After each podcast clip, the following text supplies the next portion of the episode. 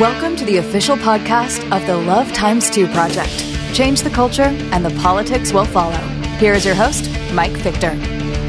Hey, welcome back to the podcast. I hope you're enjoying season five and that everything we discuss on this podcast makes you want to stop and think just a little bit deeper. And even if you don't agree with us on everything, or maybe you don't agree with us on anything, at least we hope that you'll think it through. Hey, it's no secret we're living at a time when the pace of change is happening so fast it's hard to keep up. One thing we can know for sure is that God is in complete control. It's so easy to forget that, but at the end of every day, we can know God is in control. He's the creator of every life, and that's exactly why every life, born and unborn, is valuable. That's what we're trying to get across on this podcast and everything that we're saying. So uh, just a few quick things to mention before we move on to the main topic of today's podcast. First, I want to challenge you to give us a rating and a review on Apple Podcast or whatever platform you're listening to. And while you're there, subscribe so you never miss an episode. Second, we need your financial support. Make this the day that you go all in with the Love Times Two Project. Just go to lovetimes2.org slash give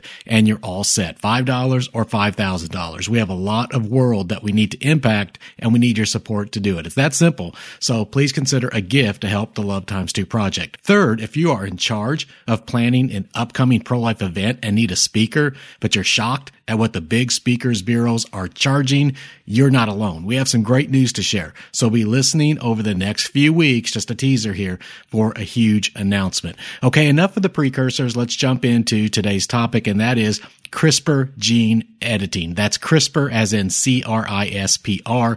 And if you're a longtime listener, you know we've covered this in twenty nineteen and I believe in twenty twenty-two because of the huge implications morally, ethically, scientifically, even economically. If you're a new listener and you've never heard that term before about CRISPR gene editing, now's a good time to get it on your radar screen because the topic is making headlines across the world, especially in the scientific community. The term CRISPR basically refers to a gene editing technique that is very much uncharted and highly controversial. The controversy stems from a variety of factors, and we're going to touch on some of those in a minute. But suffice it to say that the gene editing nature of CRISPR technology holds the potential to open doors to altering human life that no one has walked through before. And that's why there's so much attention being paid to this. Now, back in twenty nineteen, the M I T Technology Review published an exclusive report announcing that a Chinese scientist had laid claim to creating the first children whose D N A had been tailored using the CRISPR technique. According to the report, the scientist claims to have eliminated a gene called C C R five from two twin human embryos in hopes of making them resistant to the H I V virus before implanting them into their mother's uterus. Now, when the scientist reported that the twins had been born, the scientific world went absolutely nuts. And it's since been reported that a third gene-altered baby was also born. Now, as we've discussed before in previous episodes, we need to be really careful in analyzing this because while these twins are claimed to be the first babies born, and underline born, born with altered genes, they are not the first babies to be experimented on. As an example, the M I T report notes that data submitted as part of the trial listing claims that genetic alteration testing has been done on unborn babies as far as six months along in the womb. So these type of experiments had been happening, but these were the first children that were born after having their genes altered. Now, the report says it's unclear what happened to these unborn babies, but I would guess the likelihood is that these babies that were experimented on, not the twins that were born, but the other babies that were referenced were aborted after being used for experiments. That's just really tragic to even think about, but that does appear to be the case. Otherwise, there would not be so much uproar amongst the claimed birth of the twins. Now, many scientists were quick to express outrage, and I'll just let you seek out, you know, previous episodes and do your own searching online to find out why. Now, just as a teaser, Doctor Francis Collins, director of the National Institutes of Health, issued a statement saying, "This work represents a deeply disturbing willingness to flout international ethical norms. The project was largely carried out in secret. The informed consent process appears highly questionable, and the possibility of damaging off-target effects has not been satisfactorily explored. Honestly, in the material that I've reviewed on this, I'm still not sure if the international scientific community is as upset about the CRISPR process being used on babies actually born alive, or whether more peers in the science community were not involved in the process and they feel undercut. It's sad, but it appears that if these twins had been aborted before birth, the uproar may have been more about jealous resentment among scientists. That's what I, the way it appears to me anyway. So did the controversy over gene editing end with the imprisonment of this Chinese researcher? Well, not quite, because if you fast forward to just this year, a report in The Observer written by Robin McKee is titled, "How Far Should We Go with Gene Editing in Pursuit of the Perfect Human?" Hey, that's a great title because it nails the dilemma that's at the very core of the gene editing debate. As this article reports, some of the world's leading scientists are gathering in London uh, this month for the third International Summit on Human Genome Editing. Professor Robin Lovell-Badge,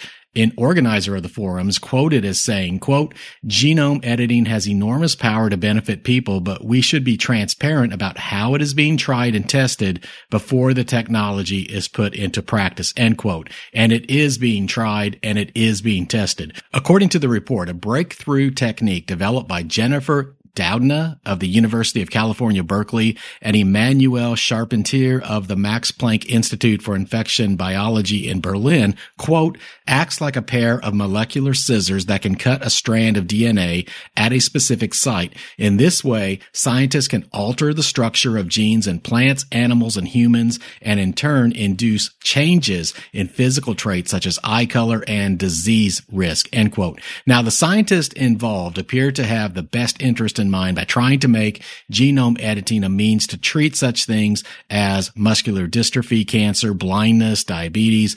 But then we're told that there are scientists eager to alter the physiology of astronauts to protect against radiation for travels to Mars, uh, to alter whole populations, uh, to protect against things like chemical or biological warfare. And here's another quote from uh, Professor Lovell-Badge. She says, "This is the kind of human enhancement that," bold print here in my mind, "military researchers, okay, are thinking about now." Let me read that again. She said, "This is the kind of human enhancement that military researchers are thinking about now." Hey, does anybody else find that creepy, disturbing, threatening? The Observer continues to say this, "Just how far human enhancements will be tolerated by society is a different matter, one that will be tackled at a separate event at the Francis Crick Institute. A public exhibition titled Cut and Paste will explore what changes can be made safely to humans using genome editing technology, which ones should be rated priorities, and which ones might be considered morally unacceptable and excluded from future exploration." The question that we all must be asking here is, are we trying to play God? And, and another question, how long will it take, even with the best of intentions involved, before this technology is used to pursue the so-called perfect human, while at the same time we are continuing to discard the lesser ones who raise any red flags in a prenatal test or are of what some might deem inferior stock, if you want to put it that way? Hey, the potential for evil here is high. Here's exactly why we should be concerned when we hear about CRISPR gene editing technology. Number one, gene editing in a baby means every cell in that baby is changed, and the genetic change will be inherited by all of that baby's progeny, as in forever and ever and ever. Scientists have no idea what those long-term consequences might be. Number two, CRISPR can sometimes alter genes, creating a patchwork of altered cells. Again, scientists have no idea what the consequences might be long-term. Number three, are unborn children being used like lab rats for experimentation purposes only to throw them away as disposable? Number four is the next step, a monstrous new door of eugenics in which CRISPR gene editing technology is going to be used to create a breed of people who are smarter, more athletic, more beautiful, more whatever, fill in the blank. Have we not traveled down this road before in history? We all know that we have. and the outcome is not good. Number five, will more rogue scientists now emerge with less interest in the moral questions and more interest in the enormous financial windfalls that are potentially involved with CRISPR gene editing technology? Number six, are the parents of CRISPR babies fully informed of what's going on? I mean, do they understand the risks to the babies whose genes are altered? We know with certainty that the babies involved are not consenting to genetic altering that will impact all of their progeny for all time. As the M I T Technology Review states, quote, "It now looks as though the twins were the unconsenting subjects of a reckless bid for a scientific first." Hey, last footnote on this topic. The scientist at the root of this original CRISPR controversy has completed his prison term, but he just made international news when Hong Kong revoked his visa over what they deemed to be false statements. Hey, we're wading into deep, deep waters with CRISPR gene editing technology. Something to think about until our next episode. Hey, that's it for this episode of the podcast. Don't forget to share this podcast with your friends. Give us a review, a really good review, and let us know if there's a topic you'd like for us to tackle or a question you'd like to ask. Just let us know. Connect with us at podcast at lovetimes two dot org. Never forget, change the culture and the politics will follow. Thanks for listening to the official podcast of the Love Times Two Project. Be sure to subscribe to the podcast so you never miss an episode. And never forget, change the culture and the politics will follow.